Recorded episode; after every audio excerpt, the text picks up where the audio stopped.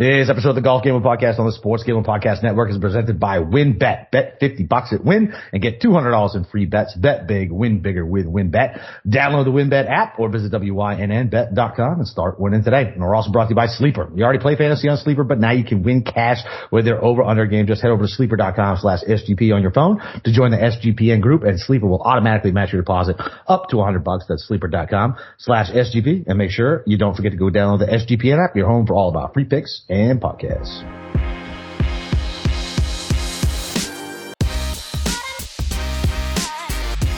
All right, welcome back, DGens. I don't even know if we're doing a quick preview of the debacle over the weekend, but it's time for the Memorial, baby, an actual good tournament. It's your boy Boston Capper, God of Golf himself, Steve Schirmer, and special guest BK. What's up, man?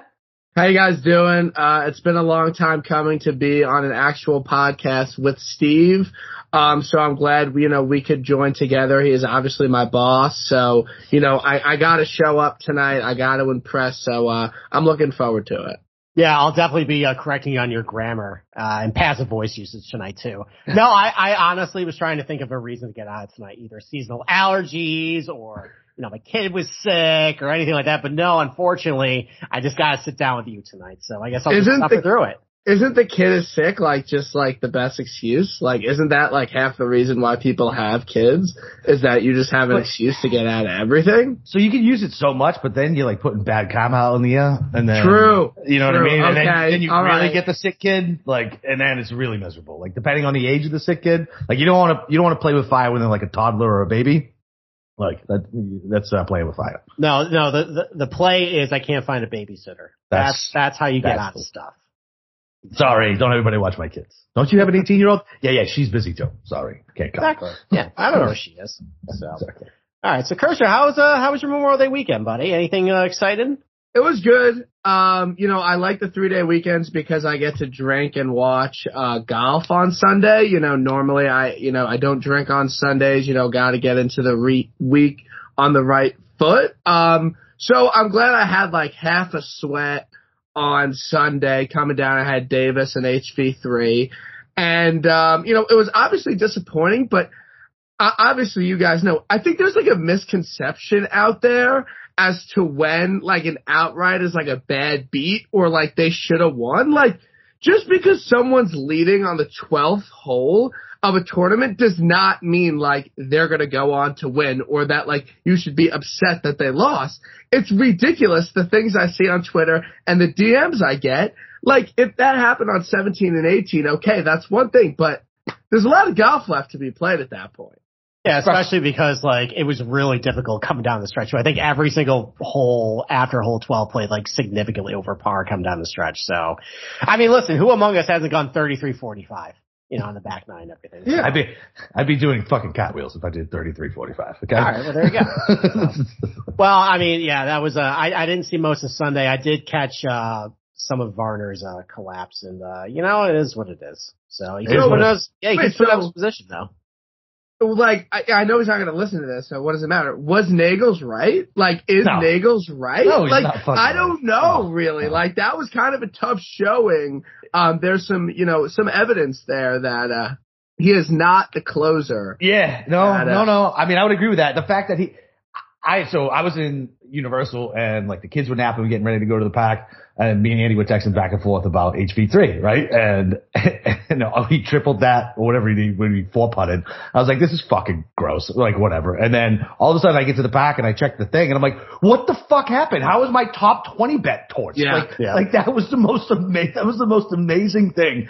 That you could be pissed about, right? Not winning is one thing, but to be at the top of the fucking leaderboard on hole 12 and blow a top 20 bet, that is, I'm irritated with my boy. Yeah, you're right. Listen, he's just not a closer. He's just not. I know he blew, I think it was plus 250 for me. So it reminds me of when when Bryson was first and Torrey Pines, then he went to 13. I think he finished outside the top 22. So anybody who had that way, that is the worst. So I was on the top 20 there. It was, we were on the trifecta there. All of us had the ticket. Yep. That's, you get over these things. It's not a big deal. Ejected from DraftKings. Completely ejected. But what I was most mad about was that when Davis Riley had that one-shot lead, this guy DMs me, and he sends me, 3 Davis Riley tickets, cropped and everything. And I'm like, dude, what the fuck? One, I don't care. Like, I legitimately don't care. Two, like, don't send that to me. Like, that is just the worst juju, karma, mush thing you can do. And, like, why are you sending it to me? Like, it's just ridiculous. And I told him right away, I said, dude, like, thanks for, like, just ruining this for everybody. Like, and it's the 12th hole. It's 12th hole. Just as a side note, do you think it's, like, Kai just listened to, like, our golf gambling podcast and then listen to us talk about, like, when people send us stuff and then all of a sudden we think that that, like, triggers, like, something in motion? Like, it is bizarre, though. I think it just, like, makes us... I think it just makes us more upset and frustrated because just golf can just be so random and volatile that we just look at anything to blame at that point. But that's why I stay out of Slack on fucking Thursdays. If I have any first round leader live, I don't even go read anything because I know somebody's mushing something somewhere. Stay off of Twitter for the most part. Like it's just because you're right. Like, it's ridiculous that we think this, but whatever. I think it. So. It is what it is. Like, I don't want to be. I think he still ejects, but like, you just don't put that energy out there. Like, act like you've been there before. How about that asshole announcer? There's been no ball out of bounds on this hole all fucking weekend. Thanks for telling us that. Like, I don't care, man. He already fucking put it out of bounds. Yeah, I had him and HV3 and completely ejected me on fucking out of any decent money on fucking Sunday on defense. Yeah. So I want to talk about Sam Burns for a second because this kind of goes back to Homa at Wells Fargo, and there's two simple questions you can ask yourself when going through the outright board. Is this a good number, and do they win? And both times with Homa and Sam Burns last week, they were both at good numbers, and they both win, and none of us were on it. So I think sometimes we overcomplicate things, but I think those are two very good questions to ask, and it turned out to be profitable over the last month. Yeah, I mean, I know I did. I said on the Sunday preview, I really like Sam Burns this week. And did I bet him at all or at anything? No, I didn't. I'm not sure where went wrong in the process, but I couldn't believe it. I mean, at the end of the day, he was 7 back heading into Sunday. Like, usually, I think over the last 2 years, it's only happened 3 times. Someone more than 5 has ended up winning, but. And up until those last 2 putts Scheffler made that were over 10 feet for par, he made like 28 feet of putts the fucking whole day. Yeah. He just couldn't putt. I mean, it was really, Scheffler gave it away. Like, he didn't choke it away. He just gave it away. Like, he didn't putt good on Saturday either. Right. So, all right. Why don't we put that to bed? Why don't we transition to, the Memorial? So, Kirshner, I know your article is going to come out tomorrow. It's a great article. It's going to kind of summarize exactly what you're looking for. But, can you just tell our audience just what you're looking for this week as far as guys that you want to fill your DFS lineup with? Yeah, obviously this course is a complete test of golf. You're going to have to be immaculate from tee to green. And again, this is another course we're kind of on a run of these where the winning score is not going to get, I don't think it's going to get over minus 15. So guys that can avoid bogeys, save par. And I think that a lot of the courses and stuff that we've seen recently are kind of a good barometer of, like, this week. There's been a lot of difficult bent courses. Recently, we have Wells Fargo, we have the PGA Championship, and we have last week. Those are all bent courses. Those are all difficult tests. So, guys, obviously, that are playing well. Recently, you know, obviously, you've talked about it. It's been out there, but these fairways are a little bit forgiving, but there's obviously thick rough, so you can kind of get away with a little bit more off the tee, but these greens are super quick. They're small. They're surrounded by rough. And it's just going to be a really tough test. So, you know, again, guys that kind of just have played well recently on similar types of tracks and difficult tests of golf. You have any thoughts of course history, seeing how we play here every fucking year? Well, I mean, again, you just want to bet that you give the reasons that you want for the specific guys. There's some guys that have excellent course history that I want to bet, but at the same time, there's some elite talent that haven't shown that they can kind of do it here, but maybe that can change this week. But there seems to be a lot of repeat winners at Muirfield. Cantley doesn't count as a repeat winner, but it's fine. I mean, Tiger doesn't either because he's been a repeat winner at a lot of places too. Yeah, to sum it up, I'm just looking for like Tiger comps. Okay. Oh, perfect. He's played well here, so I just kind of guys that are like Tiger kind of work for me. Littered throughout. I mean, littered throughout, especially at the top of the board. Rom, Tiger number 2, obviously. That's why we pay you the big bucks at SGP, to give you hard-hitting analysis like that. Give me the Tiger Woods type. So why don't we take our first break, and then we'll dive right into it. All right, listen, you guys got to make sure you get down on Wynn's $50 to win $200 bet promotion, where a $50 bet qualifies you for up to $200 in free bet, plus WynnBET Casino is offering 100% deposit bonus up to a G, and all users can receive a $20 free bet when they win, lose, or push a three-leg or longer. Build your own bet parlay between Thursday and Saturday. Players can take advantage of the offer during the NBA playoffs, where my Celtics are going to the finals to probably get their doors blown off by the Golden State Warriors. The match is coming to the win, and you can bet on it on WynnBET. Tom Brady and Aaron Rodgers are -200 favorites over Josh Allen and Patrick Mahomes at +165. There's so much to choose from, and all you have to do is download WynnBET or visit WynnBET.com to get started today. The offer is subject to change. Terms and conditions at WynnBET.com. Must be 21 or older and present in the state where the playthrough WynnBET is available. If you or someone you know has a gambling problem, call 1-800-522-4700. All right. Well, we kick off $10,000 range. We got to start with John Rahm at 11-1, Rory McIlroy at 10-9, Patrick Cantlay at 10-7, Colin Morikawa at 10-4, Xander Schauffele at 10-2. So Brian, our very special guest, why don't you kick it off tonight? Who's one guy you really like in this range and one guy you're fading? I think this is a really tough range this week. Obviously, there's a case to be made for all of these golfers. I wrote up Xander. Now, here's the thing. I was looking on Fantasy National. I don't think I'm alone in thinking that Xander is the best play at the top at 10-2. I think given his price point and his course history and how he's been playing, like, I just think that a lot of people are going to kind of want to save a little bit of money here and play Xander. So I expect the ownership to be high, but again, he's finished top 15 in his last three starts here. Steve, you did your article, over the winter about you play Xander on difficult, long, bent grass golf courses. So it checks out that his results have been great here. And then again, his last two starts, 5th at Byron and 13th at the PGA, gaining a lot of strokes, ball striking, and he's played well here. So Xander, again, I think that his ownership is going to be high, but I believe that he's the best play in the 10K range. Okay. Fade anybody up here? Fade? I like it. No, you know, it's fine. I can't really give a massive case to fade anyone. If I had to pick someone, I would pick Colin Morikawa. Obviously, he's been going through a lot of difficulties with the putter recently. Obviously lost in a playoff here last year, but I don't know if he's the type of player that can just flip a switch on the putter, and this is going to be the course that he's just always going to putt well at. Something seems fundamentally wrong right now with Colin's flat stick. Okay. All right, Capper, what about you? So I like Xander too. I just want to point out that now I know outright is different than DFS, but you literally said bet guys who win. Do you consider Xander a guy who wins, Brian? No, I don't, but you know, to start your DFS line, I will not be betting him outright. Full stop. Yeah. But as your first guy in, get a couple of 9K guys in there. I think it could work. Yeah, I'm fine with that. So I like Xander too for all the reasons that he said.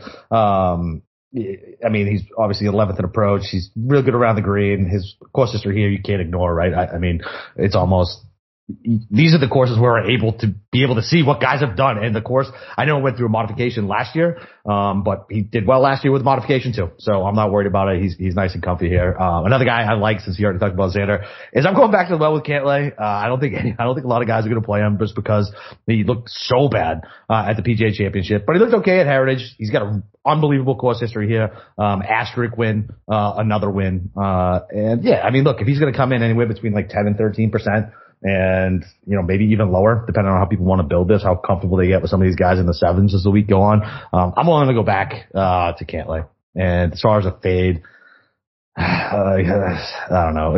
I could never figure Rory out, so I'm going to fucking fade Rory. Okay. All right. Kershaw, while I respond to Morikawa and your contention that he can't just turn it on. So let's look over some results the last couple of years with him. So the two tournaments heading into the WGC workday, Jack Nicklaus, by the way, he lost 2.7 strokes per round putting over in Dubai. He lost another 1.8 per round at Riviera, came back the next week and won. We have him at the Scottish Open, lose 1.8 per round there, and they end up winning the Open Championship the following week.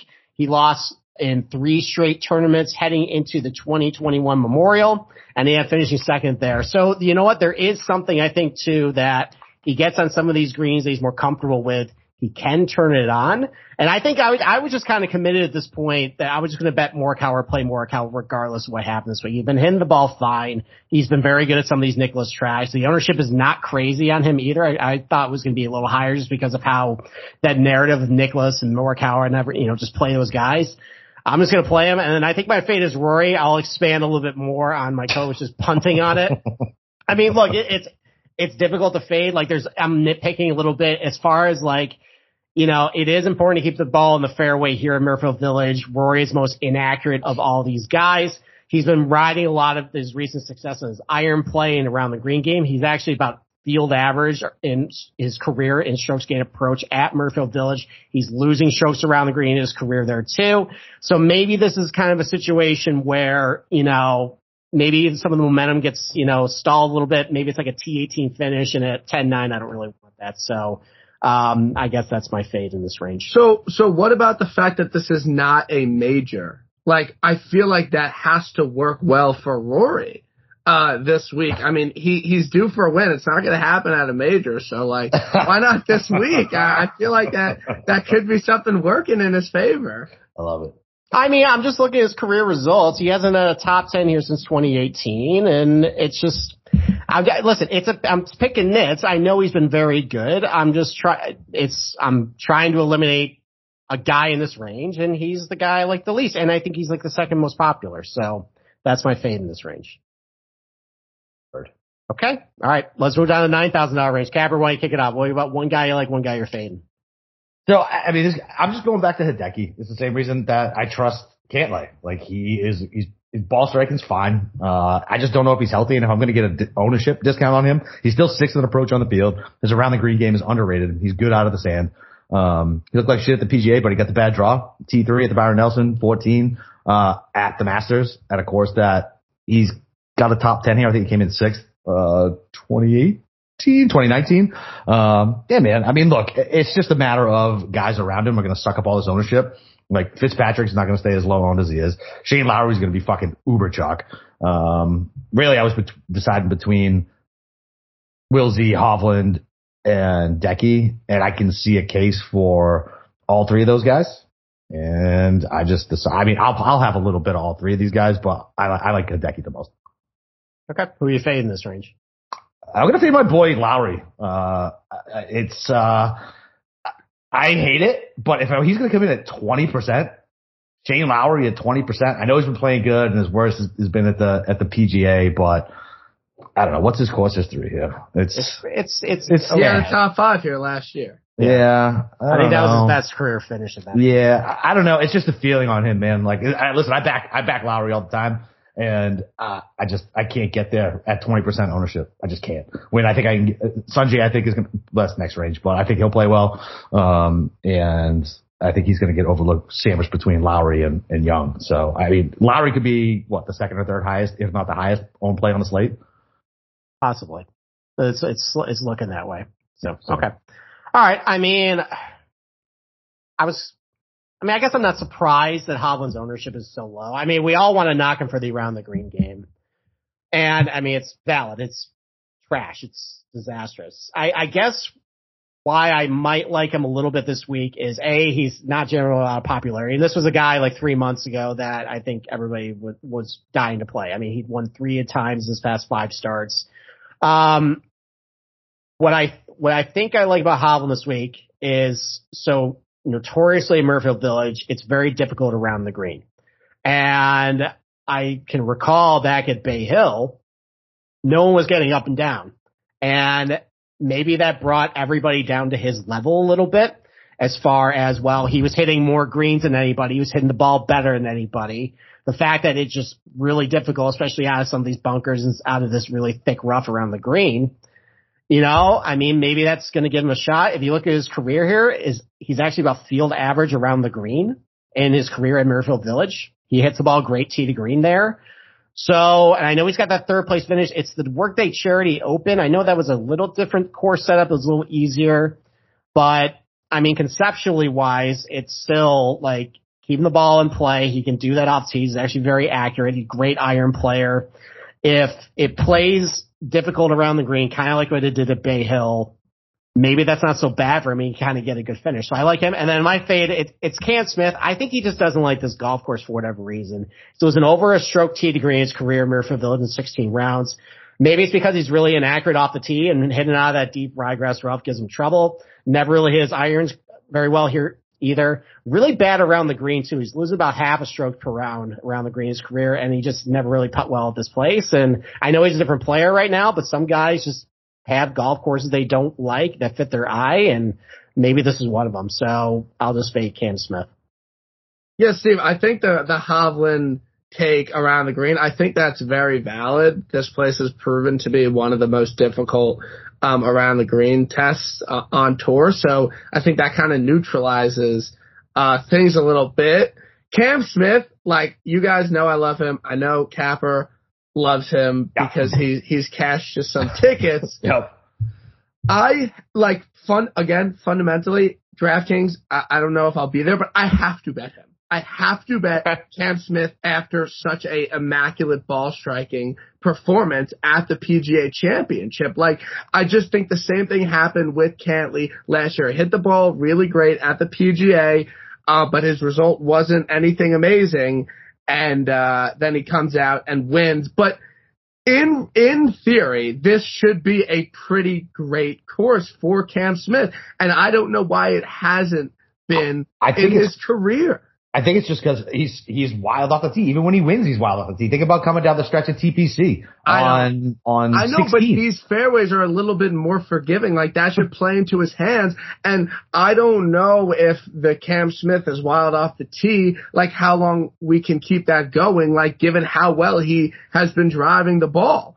And he was really great at the PGA driving the ball, and he talked about it in his presser about how he focused all week on trying to be more straight off the tee and not have as much distance. So I don't know. It seems like it should be a good spot for him, but I just think how well he hit the ball, I just have to bet him outright just so I could sleep at night if it didn't work out. Okay. But I would say my favorite play in the 9K range is going to be Zalatoris. I'm going back to him. He's a bad ex-girlfriend, but I don't care. I'm ready to be hurt again. Like, I think this is a spot that going forward in the next 5 years, this is going to be a course that he can excel at. A longer test, a lot of approach shots, over 175, fast, undulating, bent greens. Again, I think there's something to it with him on these fast undulating bent greens. And honestly, I think that his ownership is going to be a little bit lower and subdued this week, given the fact that he burned a lot of people at the PGA and he's off a missed cut on a course that in theory should be a good spot for him. Yep. But again, we're talking, you know, I like quotes. I like a narrative. He talked about a lot how upset he was at the miscut, at the Byron Nelson, and that got him angry, and he started working on his putting a lot more. So again, a difficult test, winning score -13. I think that's kind of an event he can win. A lot of long irons. I like him with those, obviously.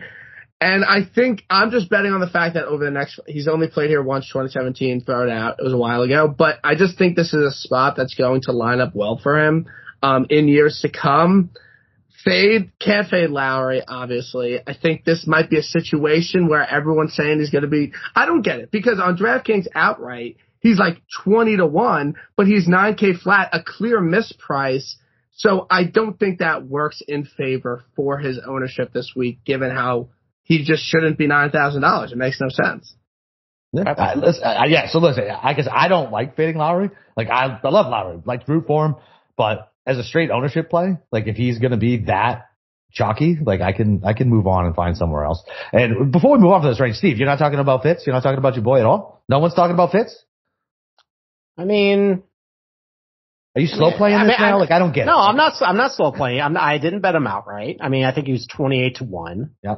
I don't know. I think it might be a positional for me. Maybe if I get you a good top 20 number on him, but otherwise, I don't know what event he's going to win. Like, I don't want to overreact to thing, but I don't know if he's going to have a better opportunity to win a golf tournament than Wells Fargo a couple weeks ago. Like, winning score -8, he's in it, not a stacked field, wasn't going up against any super elites. I just, you know, again, if the winning score is going to be a little bit like Steve, where do you see the winning score at this week if you had to give a prediction? Well, I mean, I think it depends on if they're going to get some rain this week. I didn't see a whole lot of wind in the forecast either. So yep. I think maybe, I mean, I know Cantlay got it up to like 19 under a couple of years ago. I don't know if it's going to be that high because I think some of the changes they made by lengthening it made it a little difficult. Maybe 15 under is my guess. 15, 16. I don't think it's going to be all that difficult. I mean, remember last year, like, Rob was at what, 18 under? Yeah. And he, I don't know, maybe he gets a couple shots back and he finishes 16. Cantlay finishes at 13. Yeah. So I think like mid-teens probably. Yeah. I don't know if Fitz, like, can do it. Like, I just don't know. So I would rather bet a lot of, and play a lot of guys in that range over Fitz. So I guess he would be my fave, but I don't think he's a bad top 20 or top 10 play because I'm sure he will be there. I think he's a good positional play. I just wanted Steve's take because that was his boy. And when it looked like he was going to win the other week and he didn't bet him outright pre-tournament, I was just in hysterics laughing. Yeah. When that was the only guy that fit every single criteria. Exactly. You got to be fucking kidding. So. All right, why don't we take another break, and then we'll start breaking down the 8,000 hour rate. All right, well, listen, you guys already know about Sleeper. It's the fastest-growing platform, fantasy platform with millions of players. You probably already use a fantasy league on there. I use it for mine, the Dynasty League for SGPN. It's a game-changing product unlike anything else in the industry, and now you can make money on Sleeper, too, by playing their new over-under game. It's super simple. First, in any sport, choose two or more players that you like and pick the over-under. For example, number of points in basketball or hits in baseball. Then choose the amount of money you want to enter in the contest. If you pick correctly, you can win anywhere between 2 and over 20 times the money you put in. And the main reason I'm excited about the over-under app on Sleeper is that it's the only app where I can join my buddies' contests and play together. It's got a built-in group chat where I can see and copy my friends' picks with the tap of a button. It's insanely fun to ride together. Stop what you're doing and go download the Sleeper app and play the new over-under game. Have fun with your friends and make some money. So on the mobile phone, go join our listener group on Sleeper at sleeper.com/SGP, and Sleeper will automatically match your first deposit up to $100. That's right. Join our squad and get the 100% deposit match at sleeper.com/SGP. Can I just comment on the playoffs here real quick? So Kirsch, are you still watching this? Yeah. Okay. So this has got to be Gary Bettman, right? Like, I have never seen this many penalties called on a home team in a Game 7. Like, they want the Rangers to go through because they know bigger market conspiracy. The market, bigger market. I mean, it's just clear as day. Clear as day. I don't know why I didn't see it. Tough scene. Gary Bettman joining the NBA with fixed games. Awesome. All right. Sorry, Steve. Go ahead. That's fine. All right. Back to the $8,000 range. So, you know, we're going to two guys who like one guy don't. So kind of similar to who were we talking about that we couldn't figure out why they hadn't been very good here. And like it's like Cam Smith. Okay. Yeah. So you kind of can say the same thing about Sungjae. I think I figured out why. Because conceptually, you want a guy who keeps the ball in play off the tee. And then you want a good iron player, good scrambler, typically is Sungjae. So I dug in a little bit to his course history as far as what ailed him, and he hits his irons like dog shit here for whatever reason. I think he loses a ton of strokes. I think he has 3 appearances here, or maybe 4. Really bad iron play. I looked back at how he was trending in those tournaments leading up. He was struggling with the irons in most of those tournaments leading up to it. So maybe, like, I don't think this is a golf course where you're going to figure things out with your iron. You're just going to suddenly click. Coming into this one, though, he's in his irons a lot better. Maybe that is what he needs to actually do a little better here, because everything else, I mean, he gains off the tee historically here. He gains around the green here. He struggles with the putter, but that also can be, you know, like putting. We've seen bad putters or guys struggling with the putter and can turn it around. That has been the areas he's been struggling recently in. I think he gained, 9 strokes tee to green last week and lost with the putter. Yep. So I am banking on it could go either way. Maybe this just is a golf course that just doesn't fit his eye from the fairway. Could be. Maybe that's why he just always struggles. Maybe it's because he'd always been struggling coming in. I'm going to bank on the fact he's hitting his irons pretty well his last couple tournaments, hitting the ball great. Maybe I can turn around. And he does have a win on Nicholas. I mean, he won the Honda Classic, so I'll go with that. I mean, I have nothing bad to say about Cam Young. He's drawn a lot of ownership, and I like him a lot this week. But, I mean, I think Davis Riley has been almost as impressive over his last, month or so as Cam Young has. Just churn out top tens, gaining a ton of strokes tee to green. I guess his one weakness is around the green. That's technically, I think, over his last 50 rounds, about field average. But he's gained strokes around the green 8 of his last 10 events. A comp course, at least per Data Golf, that they like as far as, similar types of guys and similar things that they value do well is Innisbrook, and he lost in a playoff there. I think he's going to do well this week and keep it rolling. I know that's Kirshner's boy. He rode him up last week. I'm probably going to expect that he's going to ride him up again this week maybe. So I like Davis Riley, and I think he's about half the ownership of Cam Young. So I'll go with that. And then I guess my fade, I'm sorry. I lost my page. Probably Corey Conners. I mean, the course history here is kind of meh. The irons have been trending down for a while. That's actually now it's not quite liability territory, but it's not quite as good as what it used to be.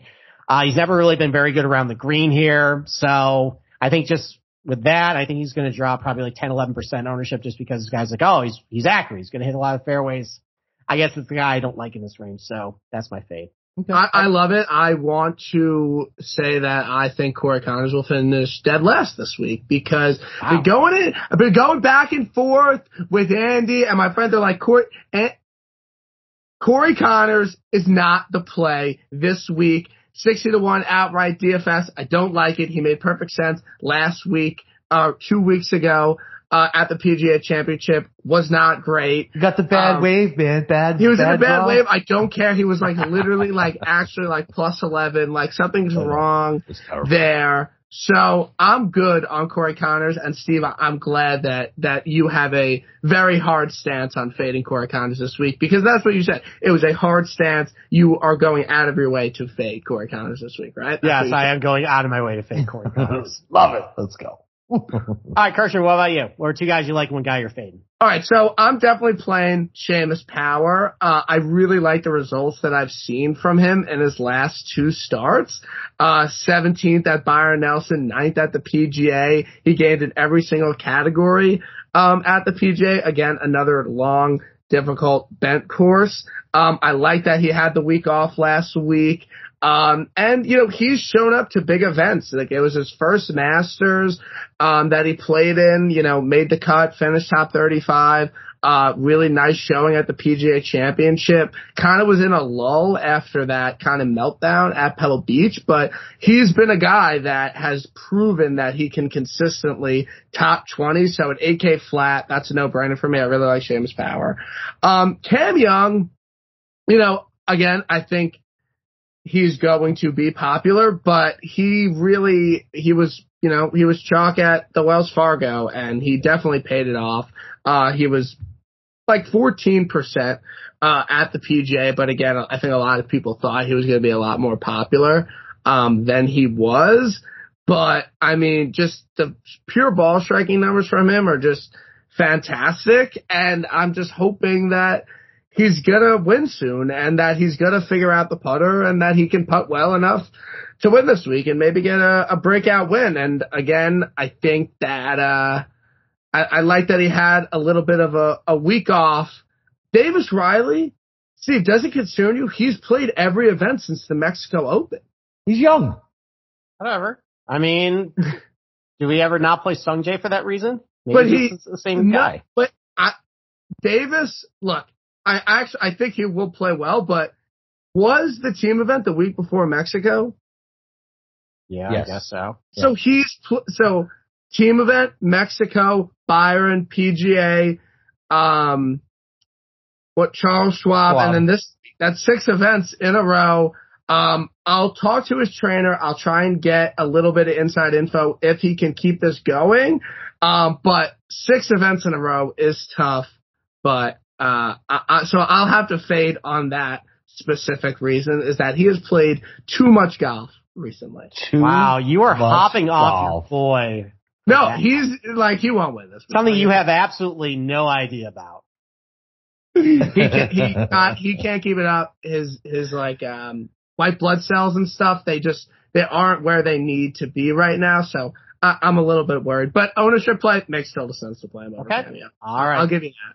All right, Capper, how about you? So I'm with you, Steve, on Sungjae for all the reasons you said, man. I like him a lot this week. His ownership is still going to be down, even though he showed out last week. You know, I was worried about him coming back from COVID. He lost almost 3 strokes putting. I don't give a shit about that. Like, he hit the ball really well. And if I can get him around 10% ownership, he's great at gaining greens in regulation. Like, his irons really do look sharp. So yeah, I love Sungjae this week. And I'm going with Homa too, man. Like, Homa probably, it might end up being a little chalky, but I mean, we talk about hard courses. I mean, he's got 2 wins on very hard courses, right? And he's great on the approach play. He looked blah at the Schwab, but just won the Wells, looked good at PGA. I can't make a case not to play him.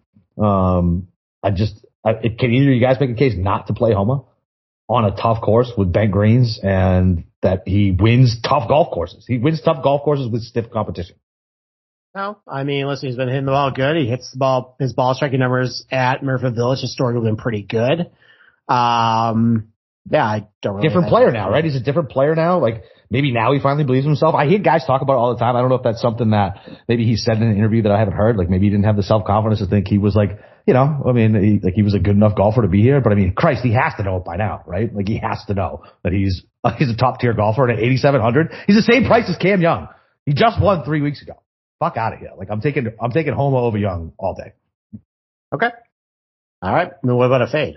So I'm with both you guys on Conners, but I'm also fading answers because, fuck it. He burnt me last week after I was like, all right, he looked a little healthy at the PGA, and there goes regular old answer. He's going to be hold on. 3% Abe answer. Fine. All right, fine. I'll fade Neiman. Okay. Can I talk about the Neiman thing too? Cause that was another guy. So I think he has a top 10 here back in his first appearance. He's progressively gotten worse and worse. Yep. And I think it's because he's been adding a lot of distance off the tee and maybe sacrificing some accuracy. That might be maybe a little bit why his results have kind of suffered a little bit.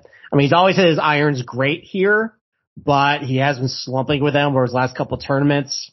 Maybe that's not enough to overcome. And I think he's drawn 14%, 15% ownership. Yeah, 14%. Maybe that's enough to fade. And he's 105th in fairways gained. And if you're off the fairway here, you're fucked. So, fade fucking me. All right, $7,000 range. Kershaw, why don't you just give us like 3 or 4 guys you like in this range? You know, I'm going to ride Cooch. He's been playing decent. God damn. Like, why can't old man Cooch play well? I know Capper hates when I bring this up, but he has made a few cuts recently. No, I'm on Kuchar too. That's why I'm like, God damn it, now I gotta find somebody else to talk about. You know, he's made a few cuts recently, had some top fives, had the week off after the PGA, excellent around the green player. That might go against, Steve's kind of theory, that around the green game is kind of neutralized, and maybe that kind of plays into why Cam Smith hasn't played, unbelievable here. So I think Kuch is a good play. I think Cam Tringali can always make a cut. He's a guy, you know, you just put him in, he'll probably be in the 6-6. Pretty low floor. Also like Tringali on difficult golf courses, was good at the Zozo, was decent at the Farmers. So I think that he has the potential to just get a guy through. Someone else really in this range, I don't have anyone that I'm super high on, but Hoagie. I think this is a horrible golf course for Hoagie.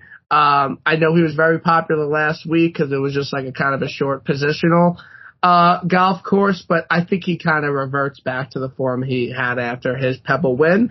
And again, I like Hoagie on a shorter course where he has a lot of wedges in. I don't know if that's going to be the best spot for him. So that would be my fade in the range.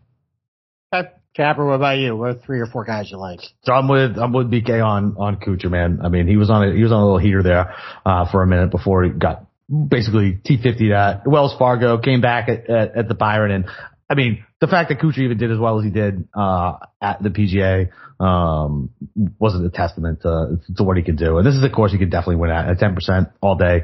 And so I gotta think he's gonna be super fucking chalky, right? Like Chris Kirk, like he's gonna be uber chalk, right? So I think I'll just wait to see on that. But this is obviously he's got a good course history here, just T15 and T5, so he's gonna be very popular. Aaron Wise, I mean, where is he going to come in at? He was everybody's favorite darling, like moving in, and he showed out well at the PGA, T6 at the Mexico Open, does everything pretty well here. He T6'd here, last year at 7,500. I like that. I can never figure out Tringali, man. So I don't know if I can get behind that, but hey, I'm going to go back to it. So here's my question. Do I go Lahiri or Fowler? Ricky, you think so? Yeah, Ricky. He's showing it, right? Ricky's got some good course history. Yeah, decent course history. Yeah, he was 11th last year. Yeah, and that was shit, Ricky. Well, it was after the PGA, but still, he tends to play well on this course. Obviously, has a couple top tens back in the day, but 22nd in 2019, 14th in 2018. I think Rick can do some damage this week. Yeah. All right. So I'll go with him over Lahiri. Maybe I'll leave Lahiri over, for another, top 20 bet. Yeah. You can only play Lahiri in rainy TPC courses. I mean, I don't know if that's true. He T6 at Wells Fargo, T15 in Mexico. Wells Fargo was a rainy TPC course. I got it. Yeah. Mexico Open was not. So yeah, I'm only Valero. Valero. T13. No, but Mexico Open T15. It wasn't a top 10, so. I said top 20. Thank you, sir. Yeah, but I'm saying, like, he only plays well on rainy TPC courses. Fair enough. Large sample size on that. Large, huge sample size. I'm avoiding my boy the ear. Oh, and by the way, I can't figure out. There's a worse picture of my man Lucas out there. I can't remember what app it was on. It's on what's the Mayo one and done. Holy shit, his picture is terrible on the Mayo one and done. It's worse than his PGA picture. Just want to put that out there for everybody. Want to go get a giggle?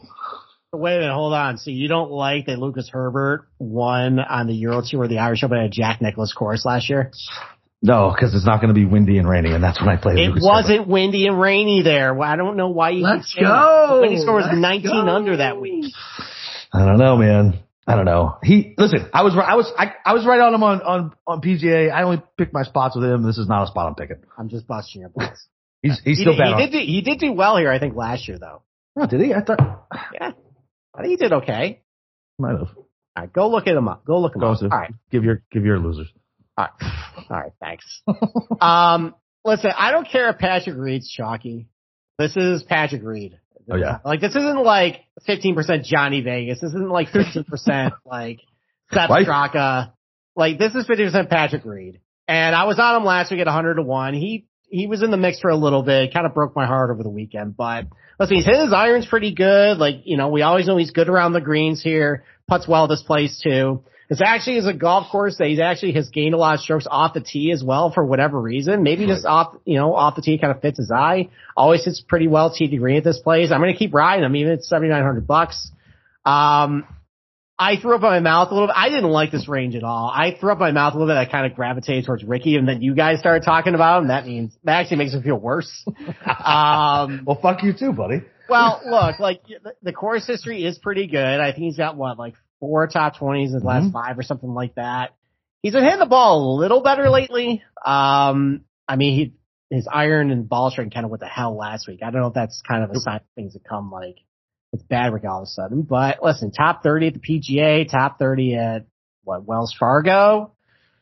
I don't know. I mean, I'm not playing him. Don't worry. I was just trying to get some good vibes over to Capra. I'm not playing Rick. All right, so he's sub 10%. He's at $7,200, we finished in the top 40. I think you're happy. And I think that's kind of reasonable for him. So I'll play him. And then Capper, what do you think about Seawood this week? He's in, hit the ball okay. Hit the ball okay.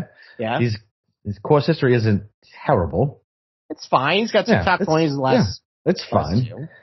I just like, we used to like him for his ceiling, right? Well, he top 10 here last year. Yeah, he did. I mean, what I'm worried about is he was doing well for a while. And then last few starts was cut T60s. This like slumping blow up. I'm going to withdraw halfway through the second round because I'm playing like shit. That's always the case. Is this like, I'm going to grind out like a top 30 finish on a course I've been okay at? Yeah. I mean, he's been bad since April. Yeah. He's been bad since April. I mean, listen, I don't hate like putting him in some, but if I'm like single 3 entry, no, thank you. I'll pass. All right. I mean, I guess at that point, fuck, do I eat the chalk with Aaron Wise? I don't know if I want to do that. Okay, Aaron Wise, like the thing is that like, I think at most you're going to get a T35. Like at most, like I just feel like he never finishes strong. Like he never finds his way into the top 20. And again, $7,000 guy, I think that's fine, the T35, but I just at following him and just seeing where he is on the leaderboard a lot, like I just do not see the upside normally. I think that he'll find his way into the top 10 early and then just kind of consistently fade over the weekend. What about Jason Day's ownership? Because for a few years, he was really bad at Muirfield, but actually the last couple he's been decent. Although I'm looking at that 2020 number. That's when he had that like weird period where he just was really good for about 3 months, and then I think got hurt again. I don't know if I want to go back to him. All right, I might have to keep digesting this range a little bit. I know I like Reed. I think I like Ricky, and then everything else I'm kind of befuddled what to go with. So, Steve, what do you think about? I know you're not on Twitter, so I just kind of like want to give you like some inside info as to what's going on. A lot of P. Reed U.S. Open 125-1 buzz going on. What are your thoughts on that? No, I don't know if I like that for Brookline. Okay. You don't like it as a scrambling bastard? I guess I could see it. I mean, quick early, who do you like for Brookline? Like right now. So, all right. I will say this, and maybe this is an embarrassing take. I'll probably get an angry text message from Andy Lack, but there was a little bit of Bethpage vibes I got to looking at Brookline, and just kind of like how aesthetically where some of the greens are just kind of like on an island, just kind of like in an oasis of just rough and fescue. And bunkers and elevated. Yeah. Yes. Exactly. So, and I know he won a FedEx Cup event there, but I guess maybe I could see it. Like, I mean, it would have to be like everyone is struggling with the ball striking that week. So. Yeah. I don't know. I mean, I think he would need really firm conditions where all the balls are running out into the rough, and then everybody's missing greens because nobody's able to hack out. But then at that point, maybe I want a power hitter. I don't know. I guess I would have to digest it a little bit. I kind of could see it though, but I don't know if I'm there yet. And I don't think the number is going to move unless he does something this week. I don't know if the number is going to move past like 75, 80 at that point. Yeah, anyway. I mean, but you picked him in your 7K spot. Like he's going to play well this week. Okay. All right. Well, then I guess he's going to get something going. I guess I'm monitoring the odds then. Okay. All right. Okay. All right. Why don't we take our break, and then we'll finish out DFS pricing.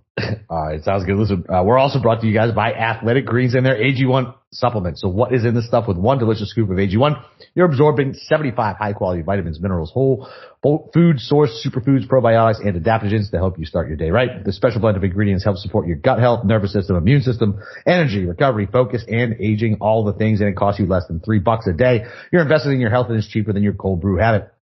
AG1 supports better sleep quality and recovery, and Athletic Greens has over 7,000 five-star reviews. And to make it easy, Athletic Greens is going to give you a free one-year supply of immune-supporting vitamin D and 5 free travel packs with your first purchase. All you got to do is visit athleticgreens.com/SGP. Again, that's athleticgreens.com/SGP to take ownership over your health and pick the ultimate daily nutritional insurance.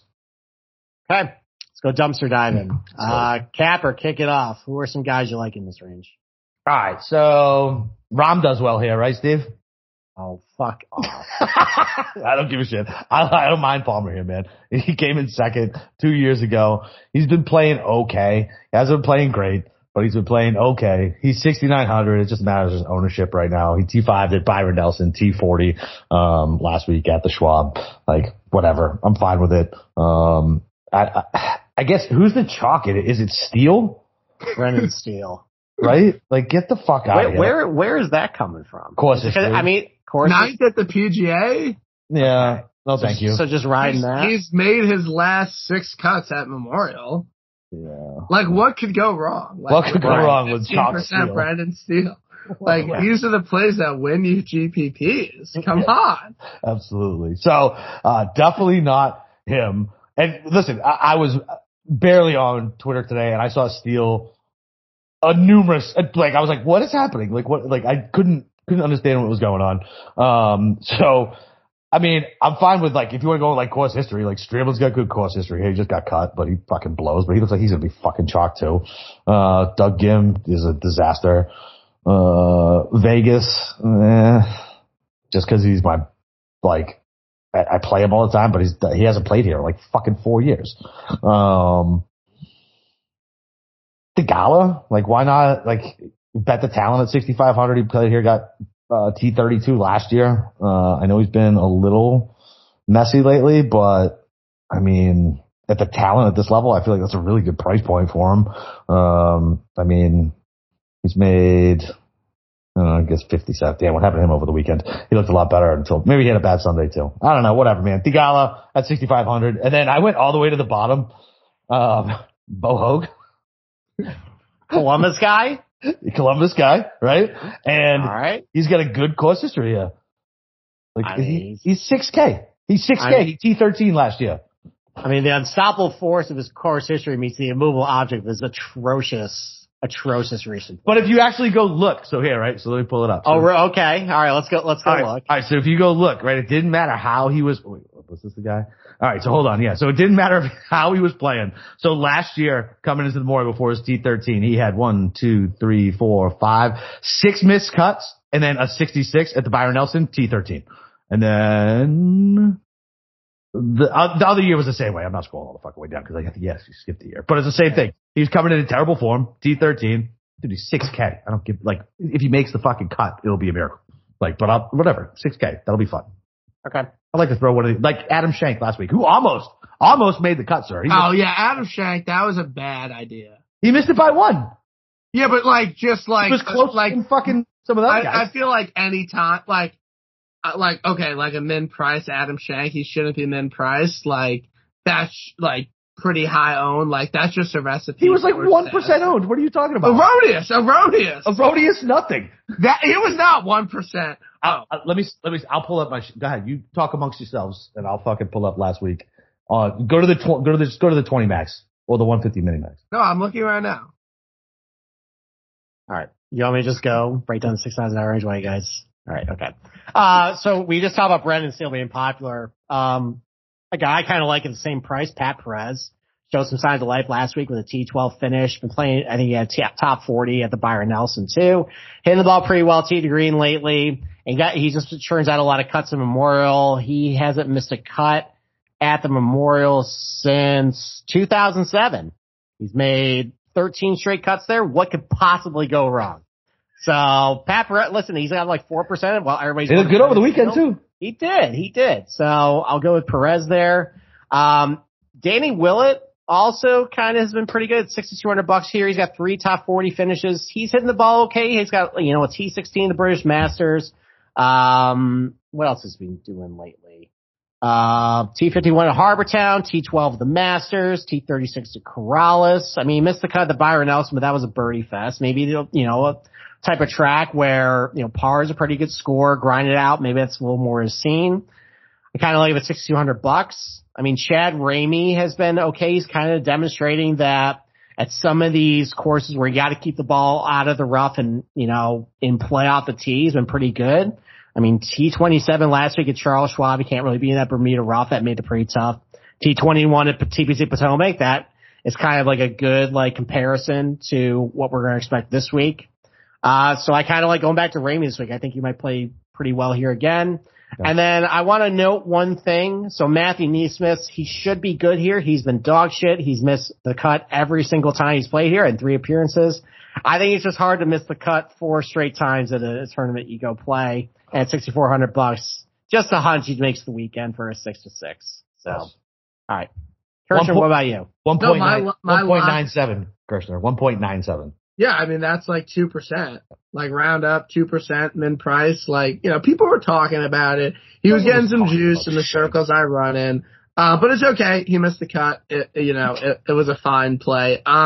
You totally stole Danny Willett from me. That was like my guy that I wanted to talk about, given that he has some pretty great course history here and that he's been percolating recently. So I'm with you on 2016 Masters champion Danny Willett. I think that's a good play.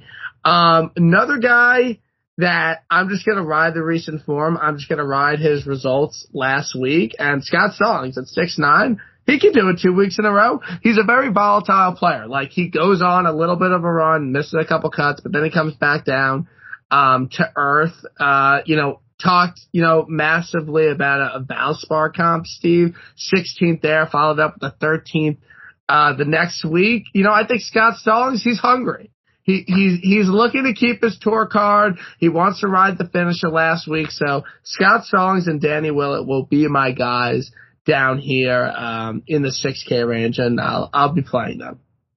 Stallings is the Jack dude that used to be good, right? Yeah, he has a mustache. He was in like every single bunker last week. Yeah. Oh yeah. Dude. Yeah. He was good out of the fucking bunkers last week. Got to be good out of the bunkers. Yeah. All right.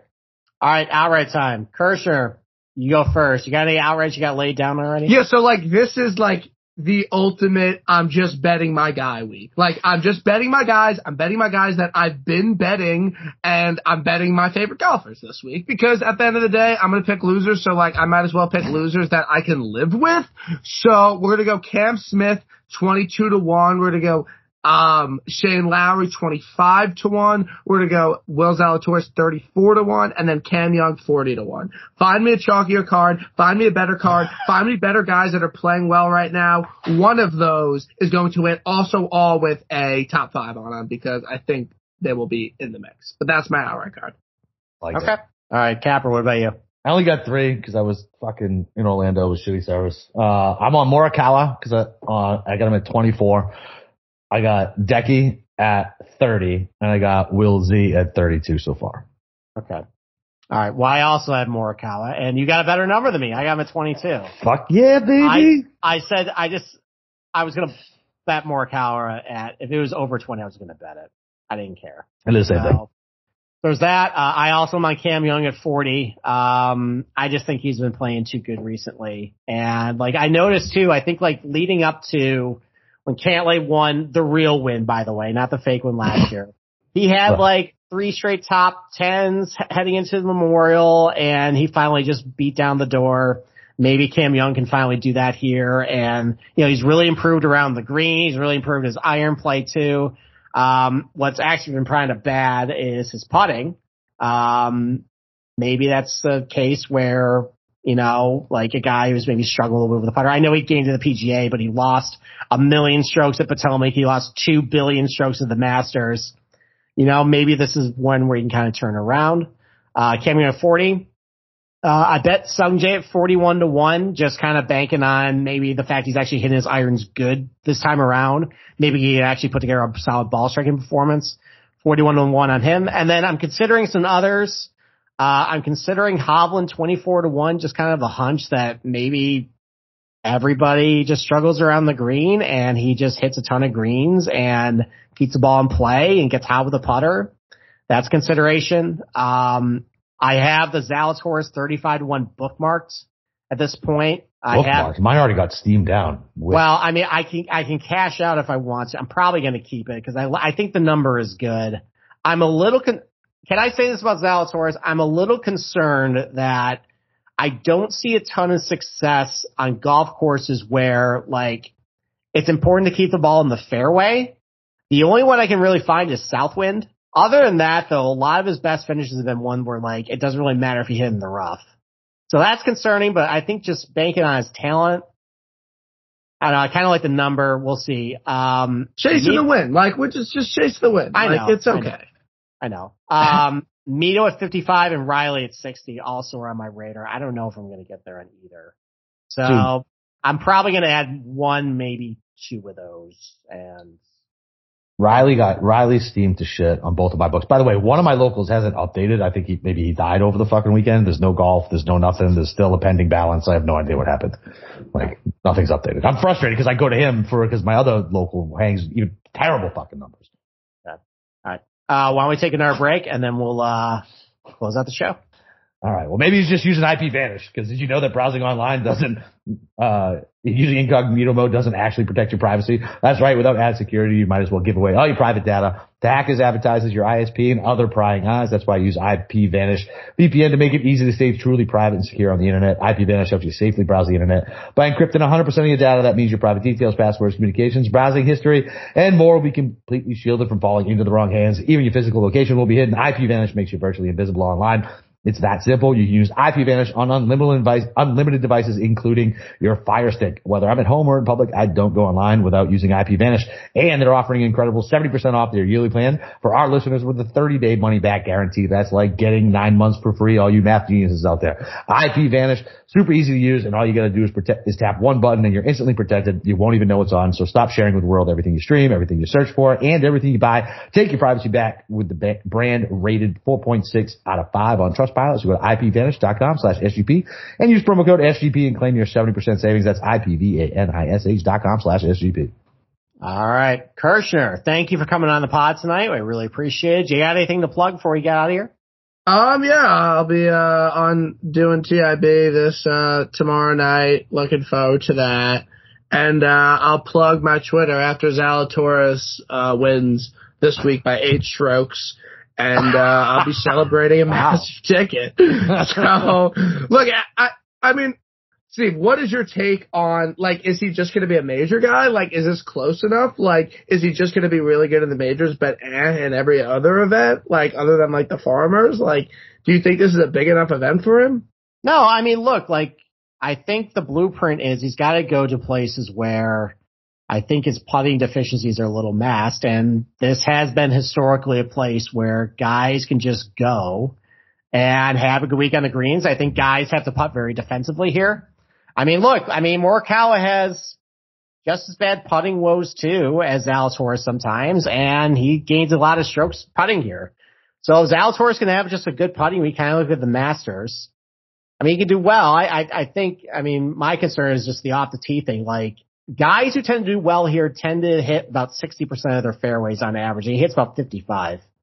So that's the only thing I can, like, I worry about him off the tee this week a little bit, kind of spraying it. So, but listen, he's due for a win at some point. If he drives the ball well, then I think he's definitely live, but he's got to drive the ball well this week. Okay. You got nothing else to plug, Brian? Yeah, obviously my article that I put out every Tuesday. I would assume if you're listening to this. Yeah, they know that. I'm just, listen, you're fucking all over Twitter. You got shit all over the place. I'm not. Like, I'm literally just vibing. Just like ready for, you know, the U.S. Open. We'll plug that Steve and I are going to link up at next year's PGA Championship in Rochester. Oh, all right. That's breaking news. It's like my garage buddy. I will stay in your garage down. But yeah, it's like a 6-hour drive from me, a PGA Championship. Yeah, that's a no-brainer. Get to see Willie Z win. Like, I'm pumped. It'll be good. Oak Hill is not the place for Will Zalatoris. What? Why not? No, it's not. Wait, no, like genuinely, what's the vibe of Oak Hill? It's a shorter track. It's narrow, although they did do a lot of work to it. It's not a bomber's paradise, though. That's definitely more of like it's like a mini version of like Muirfield Village a little bit. So, but okay, we'll see. I mean, they did take out a lot of trees. They did do some work to it. I don't know. It seems like more like a Fitzpatrick, like shorterish type of guy. And you think it's going to play really difficult? Like, do you think it'll be playing as hard as Southern Hills or what?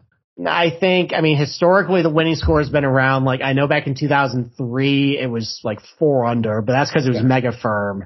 We got some rain here in 2013. I think the winning score was like 10 under. I think some of the changes they made to it, I think around the green, and the greens are going to be a little trickier, but they took out a lot of trees. So that actually might encourage guys to be a little more aggressive off the tee. Doesn't it not even matter because it's going to be frozen cold and they're going to move it? Oh, stop. That actually, well, that may happen. Okay. So we'll see. But listen, it was 80 degrees the week of the, it was actually warmer here than it was in Tulsa. Well, there you go. How they played, so there you go. There you go. See? Global warming, baby. Let's go. Listen, global warming works for Florida. I wasn't sweating my balls off until about a week ago. And usually miserable down here. Okay. Anyway. All right, Brian. Thanks for coming on, buddy. Steve, anything else from you, brother? No, that's it. I'll have actually two podcasts tomorrow. Yep. You won't be here. So I'm going to have to figure out what to do with those. So, tune in tomorrow. Maybe I'll have a guest. Maybe I won't. So we'll see. Surprise, surprise. Exactly. So, yeah, my daughter's graduating high school. So I'll be out tomorrow night. And, other than that, I'll try to be on, Twitter and Slack throughout the week. I'll still post my betting article, cause my editor's an asshole and constantly rides me about it. So I'll definitely do that. And then, other than that, good luck tomorrow night with the show, Steve. And, break them fucking books. Let's go.